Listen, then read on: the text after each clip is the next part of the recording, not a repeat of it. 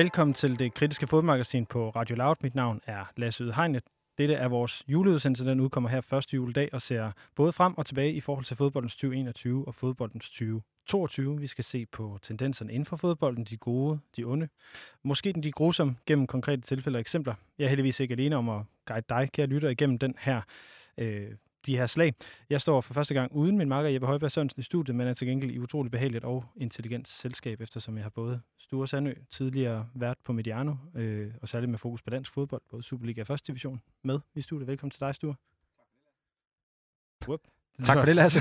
så er der også tændt for dig.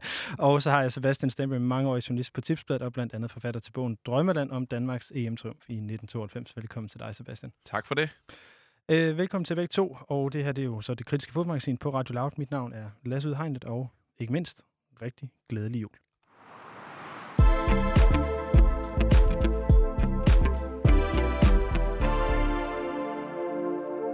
I dag, de her, der skal vi tale lidt om fodbolden øh, i 2021. Fodbolden, er den blevet et værre sted, er det blevet et bedre sted, eller er det blevet et mere komplekst sted? Og vi prøver ligesom at slå ned på det gennem lidt forskellige eksempler, som måske fremhæver nogle af de tendenser, der er øh, ude i fodboldverdenen. Øh, både de positive og negative. Til sidst så prøver vi at se nærmere på, hvor fodbolden den er henne om præcis et år. Der har været en lille turnering ned i Katar, formentlig.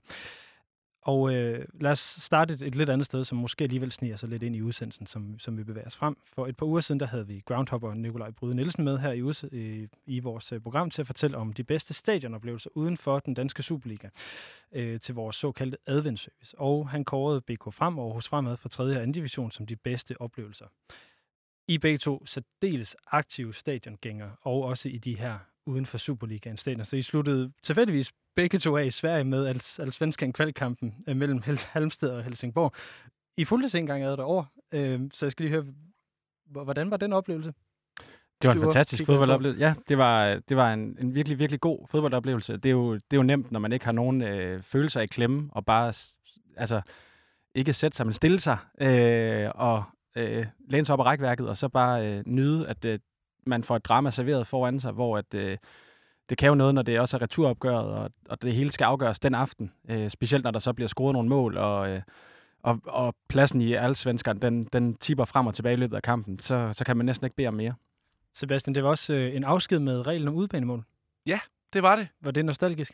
Uh, det var jo lidt uventet i hvert fald. Uh, ja, det var det vel sin tid fordi, uh, på, på sin vis, fordi det var det der med, at uh, jeg var ikke engang opmærksom på, at, at reglen om udbanemål stadigvæk fandtes i den, i den svenske playoff, men det var selvfølgelig fordi, fandt, regnede vi os frem til undervejs med kammerater og jeg, at, at reglen ligesom blev afskaffet i løbet af 2021, og derfor øh, den svenske liga er jo selvfølgelig en helårsturnering, så det har de ikke tænkt over, at, eller derfor, derfor er de nødt til at køre videre med den.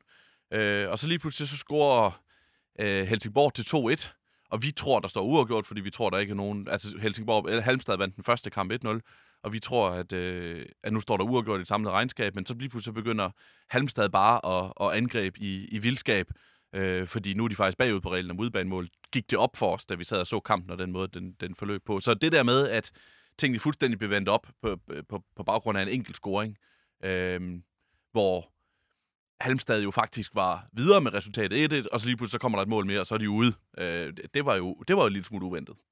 Og så var det jo også et, øh, et gensyn med Rasmus Jønsson. Ja, det var det. Øh, jeg ved ikke, om det var Rasmus Jønsson-effekten, men jeg mener, at begge mål blev scoret, altså de to sidste og afgørende mål for, for Helsingborg blev scoret, efter han kom på banen. Og uden at han havde noget som helst med det at gøre. Ja, ja, fuldstændig. Jeg, jeg, jeg, var, jeg var ikke så imponeret af, af, af ham som spiller i, i den der kamp. Men det er ret nok, han var med, og sådan, det, var jo, det, var, det er jo altid, som, som Sture siger, det der med, at man kommer ud og oplever det der store drama, og så et sted, som man ikke har noget forhold til på den måde, øh, og ligesom lære undervejs at kende. Jeg har godt nok været i Halmstad en enkelt gang før, men at stå på et stadion, der hedder Ørjans Varl, ikke? og man kommer kørende til, øh, til arenaen og kører over en, en flod, der hedder Nissan, en elv, undskyld, der hedder Nissan, og den løber lige bag den ene langtidige tribune, og man, mens man kører over den bro der, så kan man se, hvordan lysene øh, er ude i mørket, og hvordan folk kører til stede. Og, altså, der var det sne? Var, der var sne. Altså, det var bare, det, det, var, det var en af de der, hvor man bare glæder sig over, at lige pludselig har været noget helt andet og noget helt nyt, og, og stadigvæk opleve den samme gamle fodbolddrama, som man kender så godt og elsker så højt. Det er jo en øh, god måde at slutte året af på. Bestemt. Som vi håber, at der meget snart igen bliver lejlighed til at få den lignende slags oplevelser enten i Sverige eller på, på de danske stadions uden for Superligaen, men forhåbentlig også i, uh, i Superligaen. Vi, uh, vi iler videre, så vi kommer i gang med, uh, med temaerne i dag.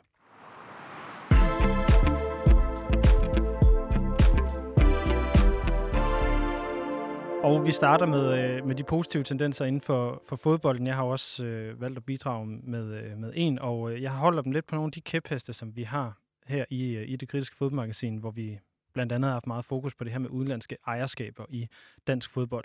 Så jeg vil gerne lægge ud og så smide den første sådan positive ting ind, det er, at der er kommet flere penge i dansk fodbold. Øh, blandt andet eksemplificeret ved, at den 7. december her 2021 kom det frem, at investeringsvirksomheden H 5 Capital har købt 34 procent af andivisionsklubben B93 på Østerbro i København, og det skulle efter sigende svare til 50 millioner kroner, som er blevet tilført klubben. Jeg ser det som ekstremt positivt, at de danske fodboldklubber får tilført flere penge i de her år. Der er et stort potentiale for, at det kan løfte fodbolden i Danmark markant, øh, og jeg er særlig glad for, at det er klubber uden for Superligaen, som får tilført de her penge, så vi ligesom er med til at få et lidt bredere og stærkere hvad kan man sige, økosystem.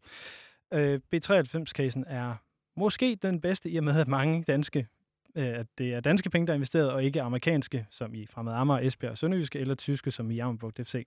Og jeg kunne godt tænke mig at starte med lige at lægge ud med at spørge jer to, øh, Sebastian og Sture, om I mener, det er godt for dansk fodbold, at der kommer flere penge til klubberne i rækkerne under Superligaen, uagtet hvor de kommer fra. Og nu kigger jeg på dig, Sebastian. Du rystede lidt på hovedet før. Ja, men det er fordi, jeg er ikke helt sikker. Øhm, og det er også fordi, jeg er træt, træt af at, være, øh, at skabe dårlig stemning her i det segment, hvor vi skal tale om de gode ting. men nej, det synes jeg ikke umiddelbart, det er, fordi øh, jeg ved jo godt, hvorfor B93 måske øh, uagtet, men jeg ved jo godt, hvorfor mange af, af de her klubber, øh, klubber, der kommer penge ind i de her klubber.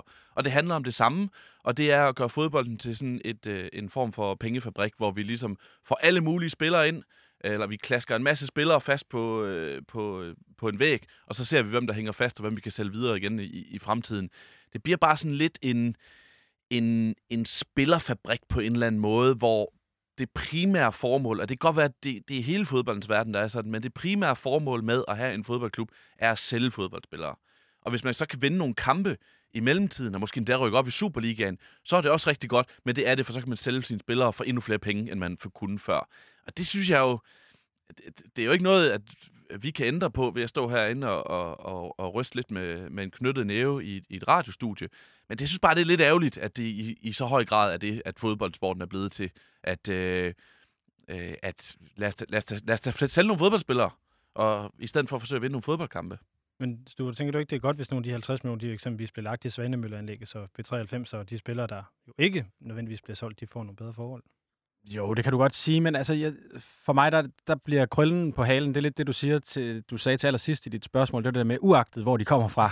det synes jeg er lidt svært at stå, stå på mål for at sige, at så er det bare godt uanset hvad. Øh, altså, det er jo klart, at øh, ja, det er jo positivt med flere penge, flere midler osv., men, men ja, øh, jeg kan i hvert fald ikke sådan øh, genkende til, at, at det er godt uagtet, hvor de kommer fra, de penge.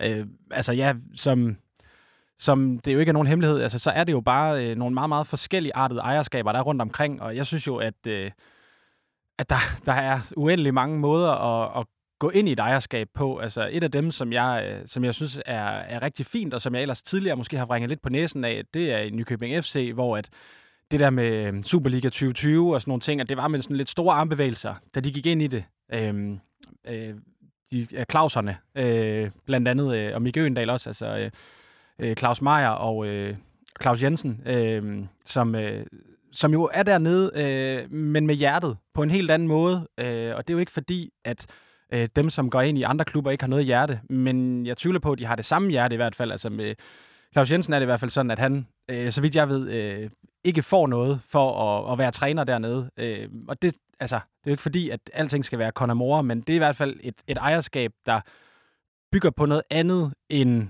øh, en investering, som sådan skal give et afkast øh, om to, fem eller ti år, eller sådan et eller andet. Så det hører jeg som, at det ikke var ensidigt positivt. Så det, det, det er et skridt over, i, over mod det mere, komple, mere komplekse fodboldverden, tænker jeg. Sebastian, øh, jeg har bedt, eller jeg har bedt jer om også at have nogle case med. Sebastian, vil du ikke prøve at komme med dit bud jo. på noget, der er positivt? Jo, det vil jeg gerne. Altså, for mig, der øh, det er mest attraktivt ved sport har altid været uforudsigeligheden. Øh, hvis ikke der er uforudsigelighed i, så kan jeg lige så godt se en film, jeg har set før. Jeg så The Godfather i weekenden, og jeg ved godt, hvad der sker, når øh, Apollonia hun skal lære at køre bil på Sicilien. Øh, Derfor det, er det stadigvæk rigtig godt. Det er stadigvæk en fremragende scene, men jeg ved bare godt, hvad der sker. Jeg har ikke set den, så lad være med at spoil. Jeg siger ikke noget, men du, du skal sætte dig ned og godt for dig. Ja, det, det skal du, en, en juleting, du kan tage, tage, tage dig til. Øhm, men det er, det er det sportens attraktion for mig. Det er, når jeg sætter mig og ser en fodboldkamp, øh, når vi begynder på en ny sæson, så ved jeg ikke, hvad der sker. Og lige siden starten af nullerne, så har jeg været bange for det her, fordi jeg synes, det er forsvundet, forsvundet mere, øh, mere og mere, at, øh, at når en ligasæson starter, så ved vi godt, hvem der bliver kåret som mester, når den er forbi. Og det synes jeg faktisk, der var et brud på i, i visse ligaer rundt omkring i, i Europa. Også nogle af de større ligaer i, i 2021. Altså Danmark vandt, i Danmark vandt Brøndby-mesterskabet første gang siden 2005, og det har været FCK og Midtjylland, der har vundet alle titler siden OB i 2014. I Spanien vandt Atletico Madrid efter Real Madrid, og Barcelona har sat sig på dominansen i sat sig på alle mesterskaber siden 2014. Uh, øh, I Skotland vandt Rangers efter at Celtic har vundet første gang i ni år. I Italien vandt Inter efter øh, øh, øh, undskyld, Juventus havde vundet alle mesterskaber i ni år. Og i Portugal, der vandt Sporting for første titel siden 2002. Så der var faktisk nogle af de her bastioner, som ligesom blev brudt, og der kom nogle, øh, noget uforudsigelighed og nogle nye mestre. Og det synes jeg er fedt, øh, fordi for mig dør sporten, hvis vi godt ved, hvem der vinder titlen øh, i, i maj måned, når vi, når vi starter allerede i august-september. Hvor er den uforudsigelighed kommet fra? Ja, det er jo så det, der er spørgsmål. Øh, der er... Corona, tror jeg, har en del at sige med, som pff, alt andet. Det er jo svaret på alle spørgsmål øh, i 2020 og 2021. Øh, det har helt sikkert haft en dominans, det her med, at ligaen er blevet rykket tættere sammen. Der er nogle klubber, der har mistet noget økonomi, og derfor ikke er helt så suverænt som før. Og så kan det også godt være, at det er bare lidt tilfældigt, at tingene falder sammen. Fordi uanset at sporten ligesom går i en retning, og mange klubber bliver mere dominerende, end de var tidligere, øh, så kan det jo ikke blive ved til, til en evighed. Så det kan godt være, at det var tilfældigt, at Celtic og, og Juventus begge to øh, fejlede i, i 2021 efter at have vundet ni år i træk. Øh, men jeg synes bare, det er rart, at, at, at selv de der giganter, de kan træffe dumme beslutninger, og det kan koste dem. Altså, eller rettere sagt, at når de træffer en dum beslutning, så kan det rent faktisk få konsekvenser. Så at Juventus laver en fejlagtig ansættelse af Andrea Pirlo som manager, og så vinder, så koster det dem rent faktisk mesterskabet, i stedet for, at de vinder næppe mesterskabet øh, og fyrer Pirlo alligevel, fordi det var en fejl. Mm. Så, så det, det er konsekvenser, når de store træder ved siden af, og det, det kan jeg godt lide. Er du enig i, at det er en positiv udvikling for fodbolden, den her uforudsigelighed? Ja, det synes jeg helt klart. Altså, det, det, det må jeg også sige, fordi altså, for mig, der er, altså, for eksempel en, en liga som den tyske, kan jeg rigtig godt lide, men for mig er det en gigantisk sten i skoen, at det er Bayern München, der vinder hvert år. Og det er ikke, fordi jeg ikke kan lide Bayern München. Det er, fordi jeg er ked af, at det er det samme hold, der altid vinder. Og derfor tager jeg mig selv i, at når jeg ser øh, øh, det her klassiker, så, jamen, så holder jeg med Dortmund, fordi de er underhunden, og fordi at jeg gerne vil, kan de ikke snart bryde den der stime? Øh, fordi det vil gøre noget rigtig godt, øh, i hvert fald for min interesse, øh, for, for den tyske liga, fordi jeg synes, der er ja, øh, simpelthen så mange interessante hold, og der er jo også i lavet lige under Bayern München, kan man sige. Der sker der jo også rigtig meget, faktisk hver eneste år i Tyskland. Men, men Bayern München har bare den plads, og det, det dræber noget af det for mig. Øh, det må jeg bare sige, det gør det. Jeg vil sige, der er jo noget, særligt tysk fodbold har jo en ekstrem uforudsigelighed. Altså, hvad er det, hvis vi kigger vi på anden Bundesliga, altså hvor mange af de der rigtig store traditionsklubber er, der ligger dernede. Altså, HSV ligger lavere end St. Pauli gør lige pt. Og Schalke ligger vel ikke engang, England engang ligger vel til oprykning på nuværende tidspunkt må indrømme, jeg ikke lige anden Bundesliga er stærkest i. Nej, jeg er heller ikke opdateret på resultaterne for seneste weekend, men det er rigtigt nok, at, at der er noget uforudsigelighed, og der er noget liv i tysk fodbold, og der er noget udskiftning i både top og bund, og der er ingen, der er, der er i sikkerhed. Og derfor er det netop så frustrerende, at der ikke er nogen, der kan ved Bayern af tronen. Altså fordi, øh, det var jo noget, man snakkede om allerede i sådan 13, øh, undskyld, 14-15 stykker. Gud, nu har Bayern vundet mesterskabet. Nu sidder de godt nok tungt på det. Og der sagde de andre klubber, ja ja, men Bundesligaen er sådan, at der bliver man altid ved at tronen. Bayern har altid været den mest suveræne, men det bliver også altid ved at tronen på et tidspunkt. Og det bliver de bare ikke lige nu, og det bliver heller ikke i den her sæson, tror jeg. Og bliver det så i næste?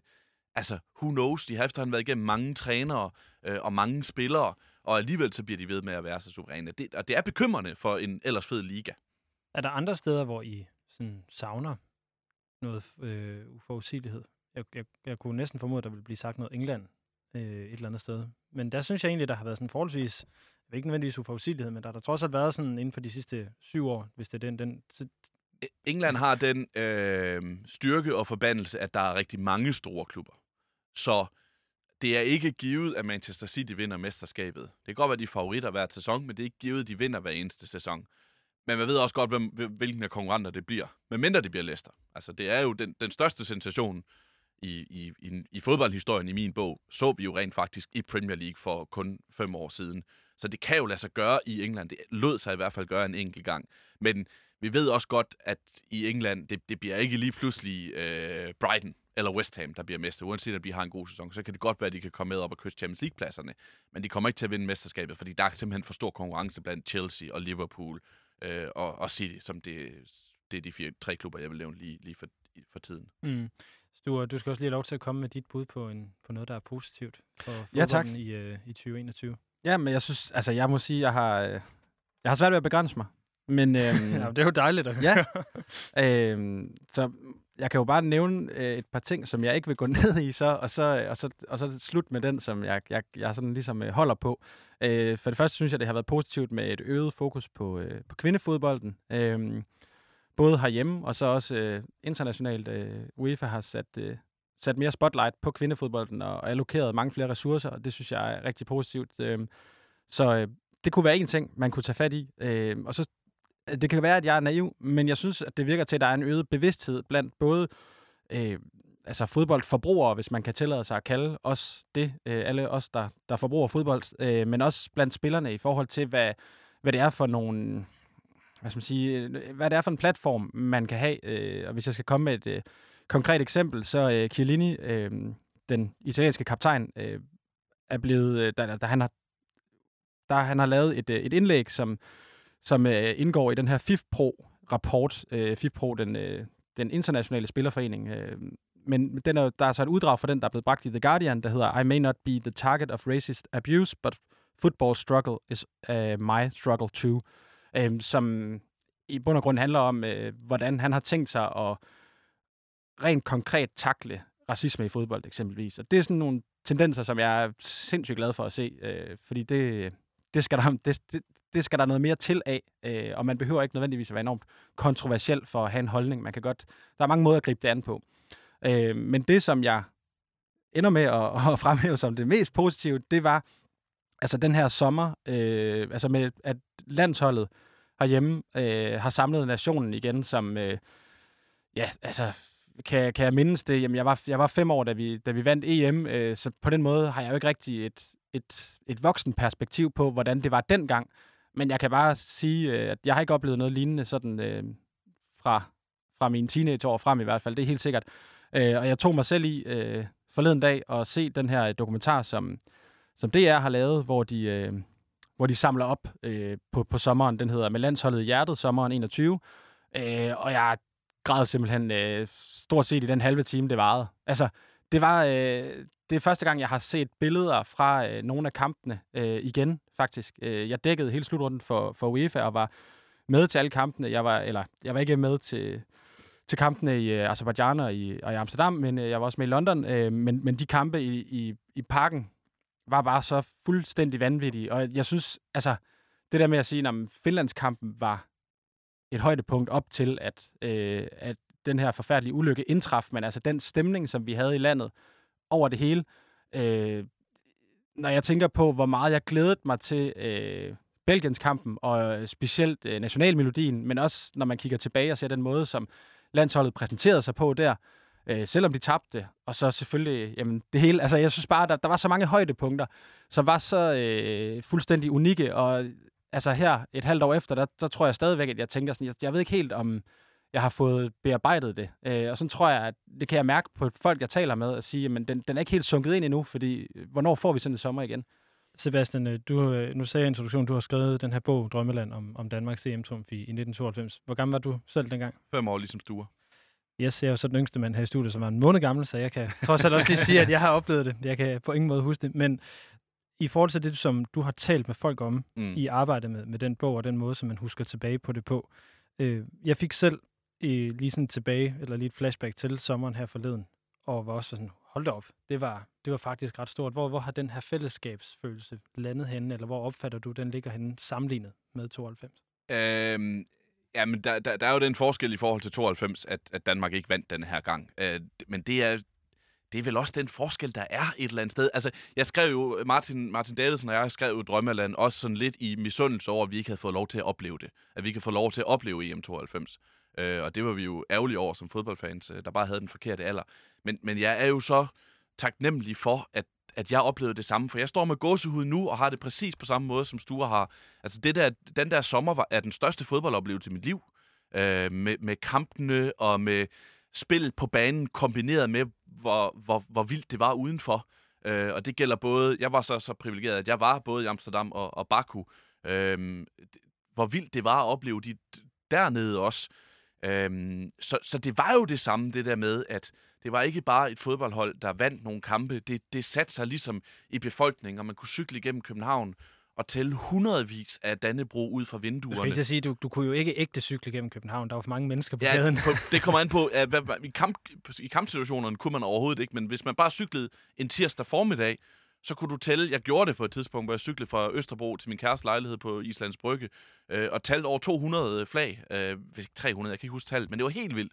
Øh, og, og, og det varede jo ved, fordi så sluttede EM med en semifinale, så kom der nogle kvalifikationskampe til VM, hvor stemningen jo faktisk var den samme.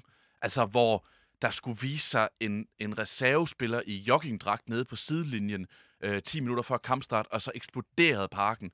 Altså, det var, det var så vildt at være med til, og øh, det kommer ikke til at være ved til evighed, for det, det gjorde det jo heller ikke med 92, kan vi konstatere. Det, den der stemning, den daler ligesom ud på et tidspunkt, men jeg synes bare, øh, jeg, jeg gjorde virkelig mit for at nyde det, og vi skal stadigvæk nyde det, fordi det var stadigvæk ved.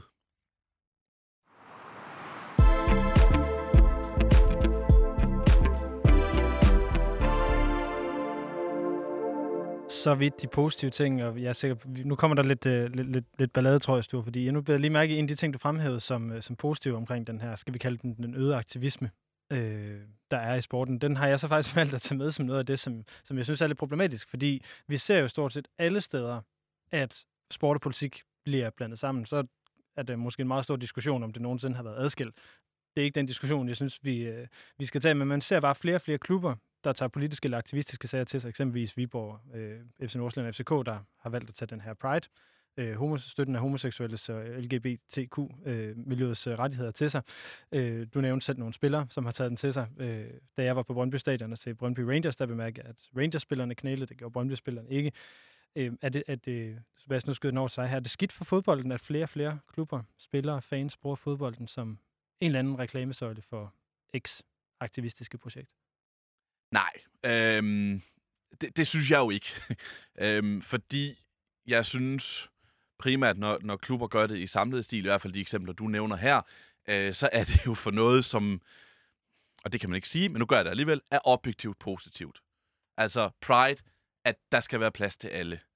Øh, og knæle, at vi er imod racisme. Igen, der skal være plads til alle. Alle er lige. Man skal ikke behandle sig anderledes, fordi man har en, en anderledes hudfarve. Det burde være basale ting. Og det synes jeg jo ikke, at jeg kan... Øh, argument, det synes jeg jo ikke, at jeg kan harcelere over, at det bliver brugt. Også fordi vi ved, at sporten i århundreder, vil jeg næsten sige, i, hvert fald siden 1930'erne meget specifikt, har været brugt til at fremme dem, vi ikke kan lide.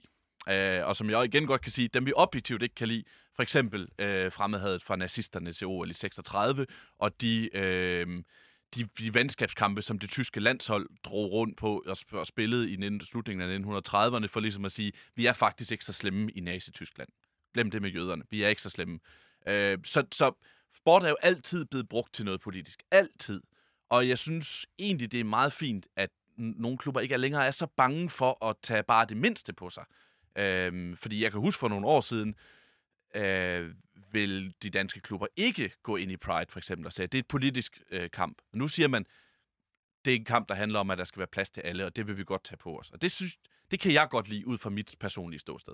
Sture, nu hævede du den ikke op som, det, som en af den, dem, du vil sådan forholde dig, eller øh, tale mere ind i. Så nu får du lige lov til at folde det lidt ud, hvorfor du, øh, hvorfor du faktisk synes, det er positivt, og så tilbagevise min, øh, min påstand. Nå, men altså, jeg vil næsten tage, tage hul på mit bud faktisk på, hvad, hvad der har været en skidt udvikling, for der har jeg jo skrevet, at, at fodbolden bliver brugt som et, øh, som et værktøj i, i stigende grad af folk, som ikke nødvendigvis nærer kærlighed til sporten, og det er jo lidt i forlængelse af det. Øhm, altså, når vi skal spille øh, VM i Katar, så er det jo ikke fordi, at øh, Katar er en stor fodboldnation, eller øh, emiren, eller hvad han er øh, dernede, han er, er en stor fodboldelsker.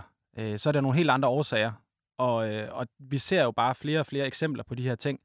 Øh, altså det der med, at at VM i Katar bliver øh, hvad hedder det, vedtaget, at det skal være der, på trods af, at det er, den, øh, det, er det bud, man kommer frem til, øh, ud fra nogle objektive kriterier, er det dårligste bud øh, på alle mulige parametre.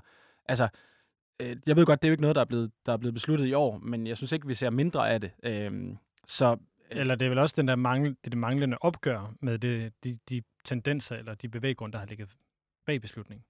Ja, og så at, at, øh, at fodbolden på en eller anden måde er blevet så stor, at den er blevet et værktøj, altså et propagandaværktøj, øh, fordi det, er jo ikke, det har jo ikke noget med fodbold at gøre. Altså, hvis, hvis det var håndbold eller badminton eller ishockey, som var den dominerende sportsgren, som fangede så mange mennesker over hele kloden, så var det jo bare de sportsgrene, det vil i gods øjne gå ud over.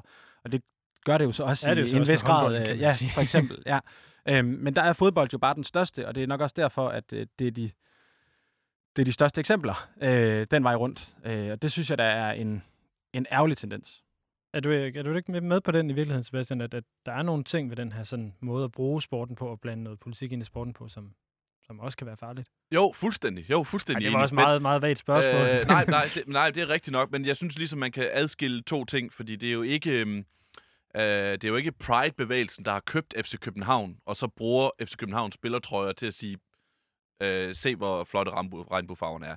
Det er en fodboldklub, der ligesom har sagt, det her formål vil vi godt sige, det synes vi vil gerne, det vil vi gerne støtte. I modsætning til, at formålet overtager fodbolden, som er jo det, vi ser med Katar som det klart bedste eksempel. Vi kan nævne 100 andre eksempler.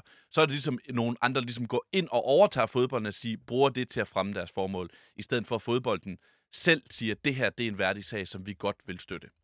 Så den, den der kan man sige, vinkling mellem, om det er noget, der overtager sporten, eller noget, som sporten overtager. Ja, et, et, et eller andet sted, eller som sporten vil udnytte den magt, den har, øh, til at, at fremme noget, i mm. stedet mm. for, at andre vil udnytte sportens magt til at fremme noget. Mm. Jeg ved jeg, jeg håber, man kan forstå min sondring derude. Det, jeg, jeg synes, den giver mening i hvert fald. Vil du ikke komme med dit bud på noget, som du har set som en, en, en trælsudvikling? Jo. Øh, meget øhm, jysk i det her jyske forum. Ja, øh, ja vi sidder, vi er jo nogle jyder her. Øh, det, det kommer lidt til at kredse om det samme, men, men for mig er det det der, fordi det, det er ligesom nogle af de samme ting, vi mm, er inde på. For mig hænger det i hvert fald sammen. Men det er det der med, at de værdier, som jeg ser i sporten, øh, er dem, der ligesom bestemmer ret ligeglad med. Altså, at de er nogle personer, som kender the price of everything and the value of nothing, for at bruge det der gamle klassiske udtryk. Øh, og det er jo selvfølgelig det her med, jamen lige pludselig så dem, der bestemmer, synes, vi skal spille VM hver andet år hvor jeg ligesom har tænkt, jamen VM, det er noget, man gør hver, 30, øh, altså hver fjerde år, det har vi gjort til 1930. Øh, hvad med Super League? Skal det ikke gå ind og erstatte Champions League, for det kan vi stedet bruge tjene flere penge på? Øh, hvor jeg tænker, jamen, hvad med, at vi bevarer den turnering, som har været spillet siden 1955, og som ligesom altid har været der, hvor vi måler klubbernes øh, størrelse op mod hinanden. Øh, og at der stadigvæk ligger en værdi i det at have vundet den, i stedet for det økonomiske værdi, der kan ligge i at indføre det andet. Og jeg kunne bare godt tænke mig, bare en gang imellem, at der var nogle beslutninger i fodboldens verden, som blev truffet med en anden øh, baggrund end øh, den økonomiske. Altså bare en gang imellem, at der var nogen, som siger, nej, ved du, det kan godt være, at vi kan tjene flere penge på det her, men vi holder fast i det her, fordi det er det rigtige at gøre.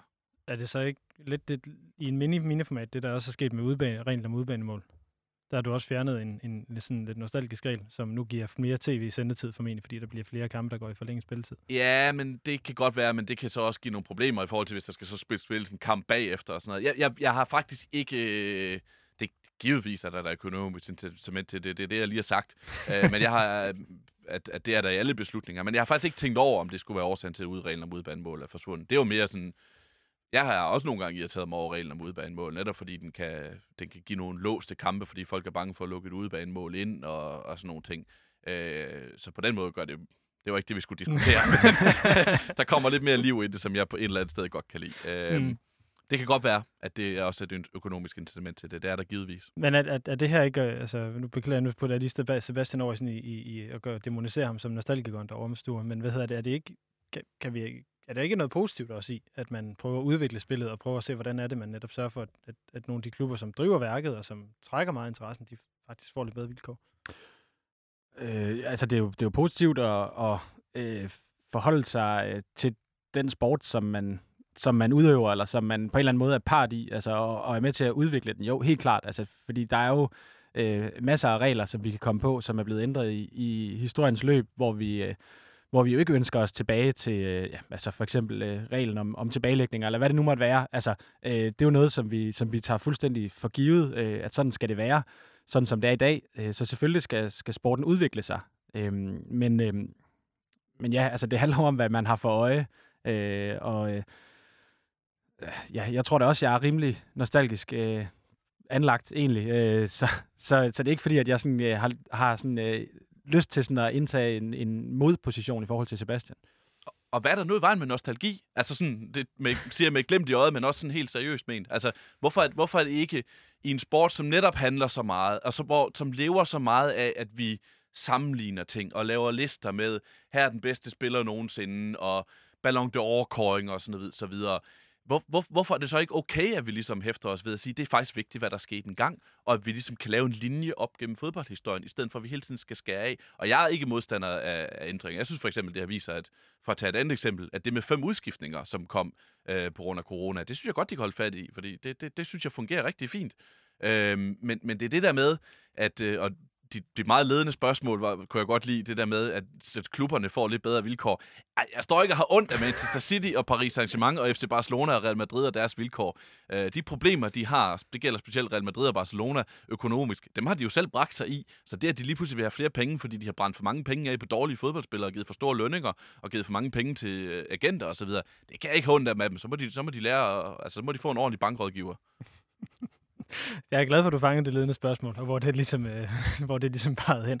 Altså, men det, jeg hører, når vi står og diskuterer de her ting, er nok også det, som mange almindelige fodboldfans derude, der, der lytter med, også bemærker den her, skal vi kalde det sådan, grimme kommercialisering af sporten, hvor det ligesom er på, på de forkerte vegne på en eller anden måde, at den almindelige fodboldfan går, går tabt. Nu startede jeg med, med at sige det her med, at, at I har været ude og se mange kampe i de her, skal vi kalde det lower league stadion, og så videre. Altså ser I nogle steder, hvor fodboldfansene bliver tilgodeset, eller man ligesom tager nogle initiativer, som ligesom skal gavne den, den almindelige fan, altså hvis vi går, går helt tilbage og siger, okay, øh, arbejderen i, i England, der skal gå til fodbold og skal have råd til det, for, for at bruge en, en stereotyp, hvis I forstår, hvor jeg vil hen. Jamen, det, altså, nu ved jeg ikke, om du tænker på sådan et national eller international plan, men altså, jeg hvis jeg bare skal komme med... Jeg et... tænke på et eksempel derude. Ja, jamen, altså, hvis jeg kommer med et, et eksempel, som jeg, som jeg selv øh, holder meget af, øh, så er det jo Hvidovre, som gør det rigtig godt i, øh, i første division lige nu. Altså, hvis du, har et, hvis du kan fremvise et, øh, et sygesikringsbevis med postnummer øh, 2650, så kommer du også ind gratis. Øh, det er da i hvert fald at give, øh, give arbejderne mulighed for at komme til fodbold. Mm. Øh, altså, øh, jeg synes jo, der er masser, der foregår masser af ting i de her små øh, klubber rundt omkring, som er enormt positive, og som altså øh, ikke er øh, med alt muligt, øh, hvad skal man sige, øh, alle mulige bagtanker for øje, men i virkeligheden bare øh, altså herligt øh, dansk øh, foreningsliv, øh, hvor at man så har nogle et eller andet sted nogle måske nogle repræsentanter, øh, der spiller på førsteholdet, men altså øh, et andet eksempel kan være, at øh, nu er jeg selv øh, flyttet til, til Amager, og, øh, og øh, har en datter på, på to år, som jeg fandt ud af, at hun kunne starte til fodbold i Fremad Amager. Øh, det er gratis. De vil gerne introducere øh, foreningslivet øh, til forældrene, og, øh, og det at gå til fodbold til børnene. Øh, så fra to til fire år, så er det gratis at gå i Fremad Amager, og da vi kommer til træning, hvem er træner? Det er Mohamed Abdallah, som jo er den, en af de største spillere i klubbens historie. Og øh, det blev jeg simpelthen så glad for. Min, min datter på to år blev ikke helt så glad for at se øh, Abdallah, som jeg gjorde, men, men det synes jeg bare er sådan et, et godt eksempel på, at der er masser af... Øh, altså af frivilligt arbejde og, og så videre, så videre ude i, i klubberne. Det er noget, jeg faktisk har skrevet ned, som jeg kan være lidt bekymret for. Det er det, hvad corona kommer til at gøre ved det her foreningsliv. Øh, fordi der er nogle børn, som ikke får øh, lige så mange oplevelser, som, som vi selv har haft, øh, eller i hvert fald haft muligheden for at få øh, med stævner og træningslejre, eller bare det at gå til træning i det hele taget. Altså, fordi hvor lang tid står det her corona-helvede på? Altså, der kan jeg godt faktisk være lidt nervøs for, at, at, øh, at der kan gå nogle ting tabt. Mm. Du vil markeret først, Sebastian. Ja, i det store hele vil jeg sige, at uh, corona har været værre, end det har... Altså, det har været mere skidt, end det har været godt. Øhm, øhm, og så, øhm, så vil jeg sige, at så skylder jeg jo lige at sige, at Superliga rent faktisk også faldt. Altså det er... Det, er, og det var en positiv ting. det var en positiv ting, og det var jo også blandt andet, fordi så mange fans på én gang råbte op og sagde, at det vil vi ikke have. Altså der var jo meget, meget, meget, meget, meget få positive reaktioner fra medier og fra fans og fra aktører, øhm, øh, spillere. Så jeg ved ikke engang, om spillerne var så meget involveret i, i, i den snak. Det her med at være ved VM hvert andet år, hvor de ligesom har, har råbt op. øh, de aktive. Men, men Super League var det primært fans, der sagde, det vil vi ikke have, og så blev det jo faktisk også droppet ganske hurtigt. Så det viste jo også, at, at, at det kan lade sig gøre at flytte nogle ting, på trods af, at, at dem, der bestemmer, har nogle andre holdninger end os. Mm. Jeg havde et spørgsmål, som jeg gerne lige ville have smidt ind her. Det er simpelthen fløjet ud, øh, da Sture han begyndte at tale om, øh, om corona. Så begyndte jeg at stå og tænke på alle de indestævner, øh, som vi sikkert alle sammen har prøvet i diverse halvår rundt omkring, som, som man ikke kan komme til at opleve. Det ville jo være forfærdeligt, øh, forfærdeligt ærgerligt for alle muligt. Så lad os prøve i stedet for at så hoppe, øh, hoppe videre til, til det sidste tema, som er det her med, hvor fodbolden den så skal være henne, når vi kigger et år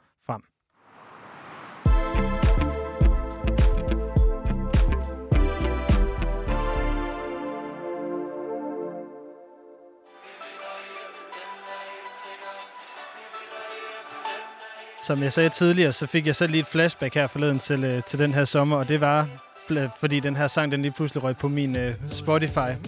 Så jeg skal lige høre, før jeg først og fremmest tror I, at vi her om et år har gulddreng til at slå Mar- Mariah Carey af øh, julehitlisten?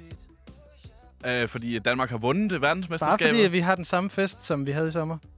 Nej, det tror jeg ikke, vi har. Nej, så ingen, ingen dansen på bustag, ingen øh, spæringer og Nørrebros runddel? Ikke helt lige så voldsomt, som det var i sommer. Nej, okay. Er det, har det noget med Katar at gøre, eller har det noget med, øh, det, Danmark det, at gøre? Det har noget med mange ting at gøre. Det har noget at gøre med det i Katar, tror jeg. Jeg tror, der vil være en skepsis over for den der turnering. Øh, jeg tror, der vil... Øh, jeg tror, det, det finder sted i november og december, frem for... Øh, frem for, øh, frem for øh, i sommermånederne betyder noget. Det, vi ved jo, at øh, håndbold, øh, håndbold-VM-slutrunderne kan jo trække lige så store, hvis ikke større tilsku, uh, til, uh, undskyld, tv-tal end, uh, end fodboldstævnerne, men der kommer fodboldstævnerne, fodboldslutrunderne, uh, men der kommer slet ikke samme gang i gaden, uh, blandt andet fordi de altid finder sted i december og, og januar. Uh, og så kommer EM blev også påvirket af, at, at de tre første kampe var i Danmark, og der var en, en 8. finale i Danmark. Uh, det, det sat gang i, i Danmark på en anden måde, end, end det kommer til at gøre, når de bliver spillet ned i nogle lande, vi ikke engang at, at, undskyld, nogle byer, vi ikke engang ved, hvad hedder. Mm. Du, du regner heller ikke med, at, øh, at du skal ud og stå på Ophelia Plads og gå bananas? Nej, altså det, at det er jo lige for, altså det bliver jo sådan noget med skøjter og sådan noget. Øh, altså, øh, det, bliver, hvis, det, hvis det bliver ret ubehageligt. Ja, det kan, blive, det kan blive vildt. Nej, men altså, nej, det, det, det tror jeg heller ikke. Altså, jeg, for mig, der er en fodboldslutrunde, det er det jo også for jer. Altså, det er jo noget, man laver om sommeren, eller det er jo, det hører sig til om sommeren, og det er noget med at grille og øh, hvad man nu kan finde på, sidde i en park og alle de der ting. Altså den der spontanitet, som sommeren også på en eller anden måde ind, indbyder til, øh, er jo bare væk om vinteren. Det bliver mørkt og så videre. Selvfølgelig kommer, kommer alle, der, der er sådan øh, dedikerede fodboldfans, og også flere end dem til at, at følge det. Men noget af det, som vi jo også så i sommer, det var jo, øh, jeg kender i hvert fald flere, som aldrig nogensinde havde gået op i fodbold, men som måske savnede at være på Roskilde Festival eller et eller andet. Altså, de kunne lige pludselig få en fli af det, igennem de her fodboldfester, øh, og på den måde blive en, blive en del af det, og det, det, det har jeg svært ved at se kommer til at ske øh, ja, øh, om et år. Og det, men det, det lyder til, at det mere handler om årstiden, end det handler om det arrangement, som VM er i, øh, i Katar. Jeg kunne godt tænke mig at prøve at, at spørge her, øh, om, om hvad I hvor meget kommer det her Katar, det er et dårligt spørgsmål, jeg kommer til at formulere nu, kan jeg godt mærke, men hvor meget kommer det her Katar til at fylde i forhold til, hvor sporten, den, altså med fodbolden, hvor er den henne? Hvad er det for en, et, hvad er det for en sport, vi forholder os til? Hvor, hvor afgørende bliver den her slutrunde, og måden, den bliver afholdt på for det? Jeg, jeg, altså, det, jeg tror, det kommer til at fylde rigtig meget. Det er jo ligesom det, det, det, det er i hvert fald det, jeg har skrevet ned, som hvad jeg ligesom holder øje med i, i 2022. Fordi det er det, der kommer til at adskille 2022 fra de andre. Hvad, hvad, hvad kommer du til at holde øje med sådan helt specifikt? Øhm, jeg kommer til at holde øje med, hvem tager der, øh, jeg kommer til at, hvem, hvem tager der ned. Hvilke fans tager der ned? Er der mange danske roligans, der, der tager der ned? Øh, hvordan bliver det dækket?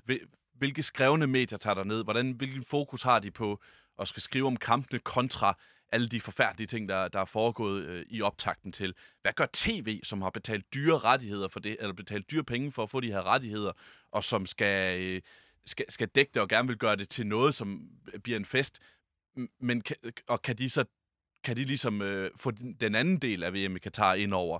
Øh, hvad gør landsholdene og spillerne? Kommer der nogle markeringer mod, de, mod den her beslutning om at holde det dernede, når det rent faktisk skal gøres? Hvad med FIFA? Kommer de til at sige noget omkring øh, brud på menneskerettighederne, døde arbejdere, øh, ind, altså journalister i fængsel? Øh, kan der skabes den her ekstase, som vi lige har snakket om, som, som vi har et bud på? Det kan der nok ikke. Alle de her ting glæder jeg mig til at få, få svar på, fordi, og mange af dem er jeg oprigtigt i tvivl om. Altså, for eksempel bare tage et eksempel, hvor, hvor mange danskere kommer til at tage til Katar for at se VM i fodbold. Jeg aner det ikke. Altså heller ikke ud fra en, sådan en almindelig betragtning, om man ikke ved, hvem der kunne finde på at tage til en slutrunde. Nej, men altså, vi, vi ved, at hvis... må må se, om corona kommer til at spille noget om et år. Det kan jo ikke afvises at spille en rolle om et år. Øh, men, men ud fra, at hvis det er en turnering i Spanien, så ved jeg, at der er rigtig, rigtig mange danskere vil tage ned. Specielt med den stemning, der er omkring landshold lige nu. Fordi mm. vi ved, hvor mange der har været til alle mulige... Altså, hvor mange, der har købt billetter til øh, VM-kvalifikationskampene, for eksempel. Øh, så er det rigtig, rigtig mange vil tage, tage ned og se, hvis det er Spanien. Hvad, hvad når det er Katar? At, kommer der lige til at lige så mange derned, eller er der rigtig mange, der vil kotte det fra, fordi de ikke kan stå inden for det, eller fordi stemningen bliver en anden, eller fordi det ikke er et rigtigt fodboldland? Eller, jeg, jeg aner det ikke, og jeg glæder mig til at finde ud af det.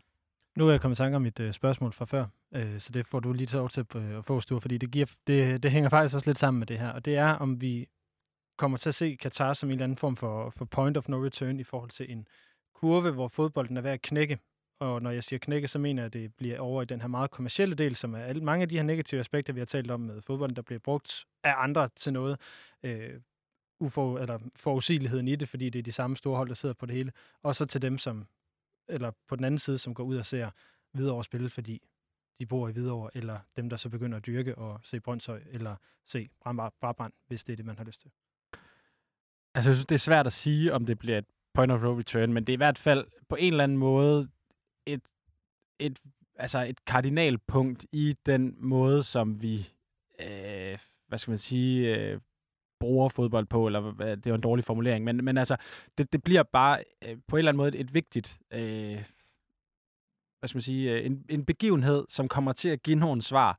Øh, altså, kan man fastholde interessen øh, på samme niveau som om sommeren. Øh, altså også meget det, som, som Sebastian er inde på. Altså, hvad kommer folk til at bakke op om det, øh, sådan med, med at møde frem? Øh, hvilke nationer er det? Er der nogen, der, der bliver væk? Øh, og hvad for nogle, øh, hvad skal man sige, øh, debatter rejser det nationalt i de forskellige lande? Fordi det er jeg egentlig også meget spændt på at se. Jeg, jeg fornemmer, at vi i, i Danmark har en, en rimelig sådan... Øh, åben og stor debat om det her, men hvor der er andre nationer, hvor det slet ikke fylder lige så meget, som, som det gør herhjemme. Øh, det, det, det er også noget af det, som jeg er spændt på at se. Så på den måde, altså jeg har også øh, selv noteret mig i forhold til det her med at, at, at kigge fremad, altså det her med, at, at jeg tror, at VM i Katar kommer til at give os nogle svar, men, men det er virkelig svært at sige, hvad de svar bliver. Men altså det handler jo også noget med det her med, at, at hvad kan spillerne holde til? Øh, hvad vil de stå model til? Øh, for, altså, i forhold til, til, hvor mange kampe de skal spille, hvornår, øh, og så videre, så videre, fordi nu venter Africa Cup of Nations lige om hjørnet, og der har vi den der evindelige øh, diskussion med øh, Premier League-klubberne specielt, som, som lige pludselig gerne vil holde på deres øh, dygtige spillere, øh, forståeligt nok, øh, ud fra, fra deres synspunkt, men altså sådan, som, igen som nostalgikeren, altså jeg kan slet ikke, hvis man er træner for, for et hold, øh, altså, altså man må da kunne sætte sig ind i, at de her spillere vil hjem og repræsentere deres lande øh, til deres turnering, fordi de kan jo øh, i sagens natur ikke deltage ved et EM for eksempel.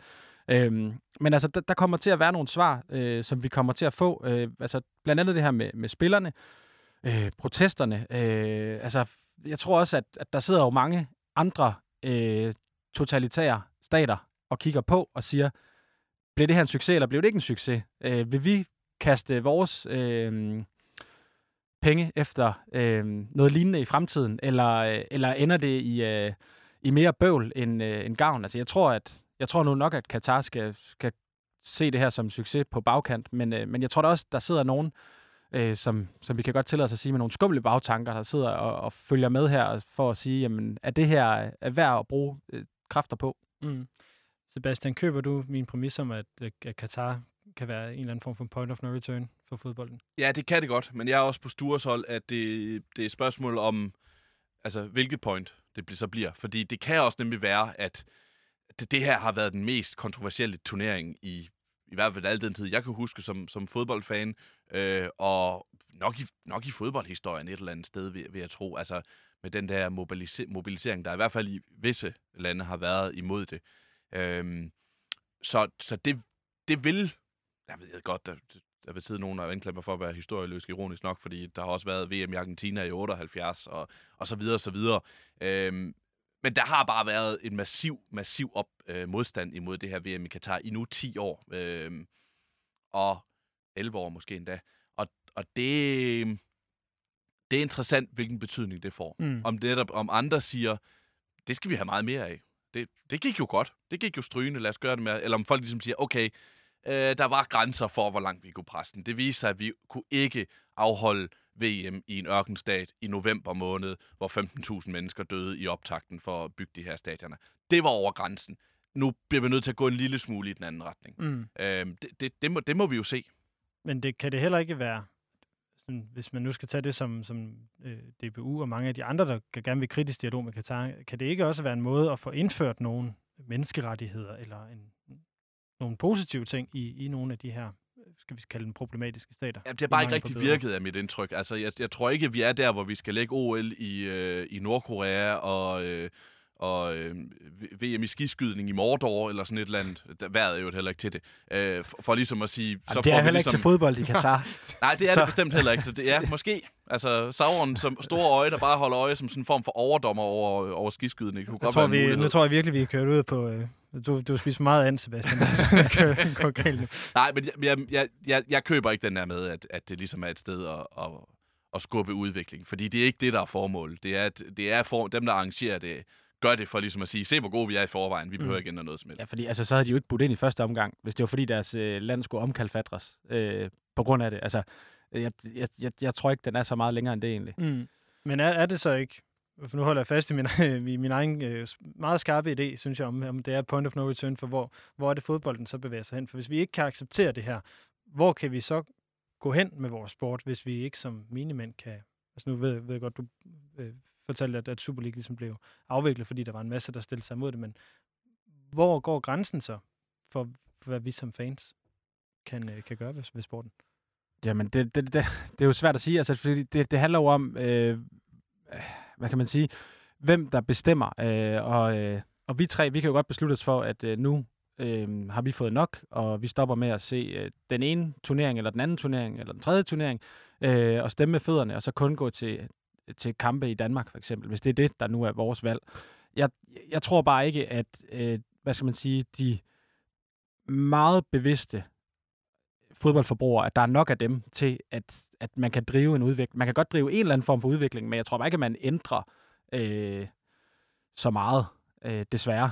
Men, men jeg tror, at man kan jo godt drive en eller anden udvikling, og så må man jo gøre op med sig selv, hvad man, hvad man gider øh, at stå model til.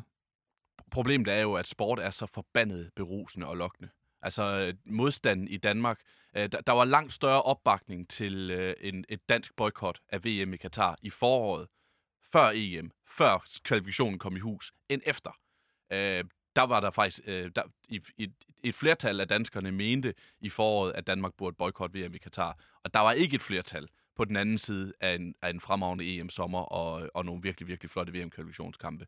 Og det viser jo, at, at man har nogle idealer, men åh, det kunne også være fedt at se Mæle spille dernede, ikke? Og, og, og slå nogle yderside indlæg nede i Katar. Så, så på den måde, så, så er sportens store attraktion er jo et problem i den her sammenhæng, fordi mm, kan, kan vi egentlig få os selv til at slukke for tv'et, når det gælder? Nu spørger du lidt dumt. Det er også lidt nostalgien i det, ikke? Sådan, uh, vi skal også være med, altså have den, have den der Qatar VM-slutrunde. Altså, vi, vi, jeg tror, vi alle sammen også ved, hvor irriterende det er at se på den der 2006 øh, VM, man ikke var med til, og 2014. Det, det, det, det er bare ærgerligt.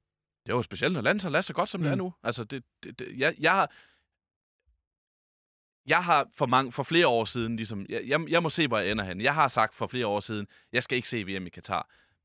Det har så, nu har jeg så også en arbejdsgiver, som, ligesom skal, som er med til at bestemme, om jeg skal se det eller ej, fordi jeg, jeg, jeg er ansat på et fodboldmedie, så givetvis kommer til at dække det i en eller anden form. Men det er da sværere for mig at sige, jeg vil ikke sidde og se en fodboldkamp øh, fra Katar, når Danmark, det danske landshold spiller så godt, og det gør de altså ikke altid, som du er inde på. Mm. Det er faktisk i meget, meget korte perioder, øh, at det landske landshold er så godt, som det er nu. Så det vil da være ærgerligt at spille det på en eller anden måde. Det, det vil det der, og det, du griner, Lasse, men det er ikke engang sjovt. Det er faktisk, Nej, det, det ved jeg faktisk, godt. det, fordi hvis jeg havde mine idealer, så havde jeg da bare sagt, altså, sluk dig for det. Nej, men det, det er lige præcis det, der så vil være mit, mit, uh, mit spørgsmål. Muligvis uh, det sidste, når jeg stille, for jeg kan godt forestille mig, det, det åbner en meget stor diskussion. Men er sporten så ikke uh, i sit væsen principløst?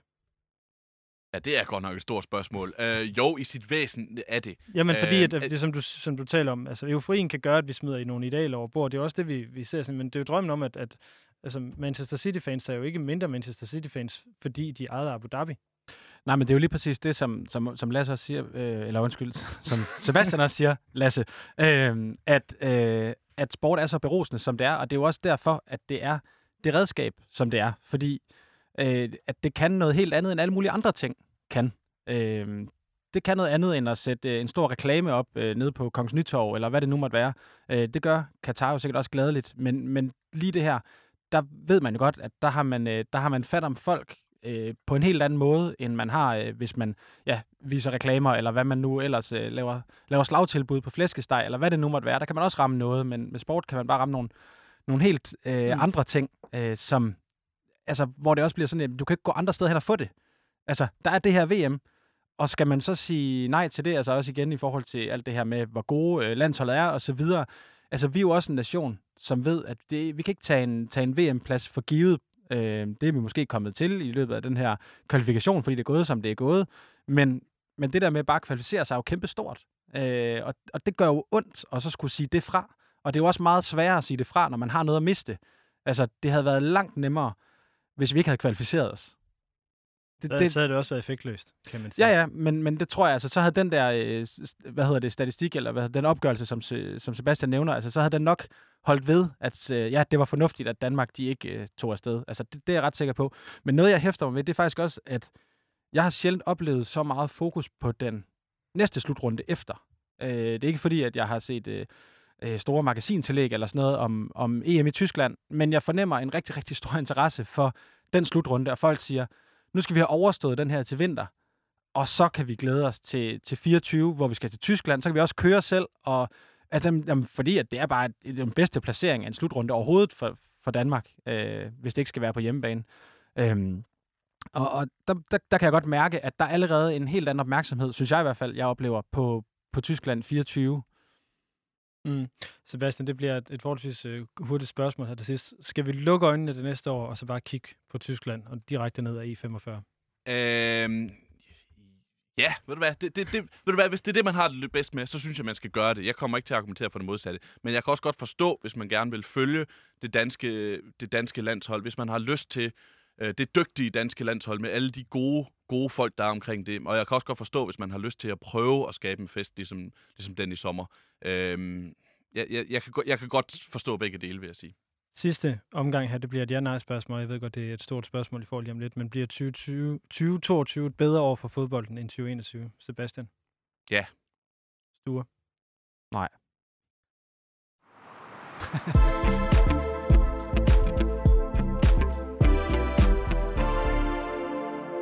Og på den uenighed, så er det tid at slutte for denne juleudgave af det kritiske fodmagasin på Radio Loud. Mit navn er Lasse Yde Hegnet, og normalt er min makker Jeppe Højberg Sørensen. Jeg vil gerne sige tusind tak til Sture Sandø og til Sebastian Stanbury for at have været med her i studiet.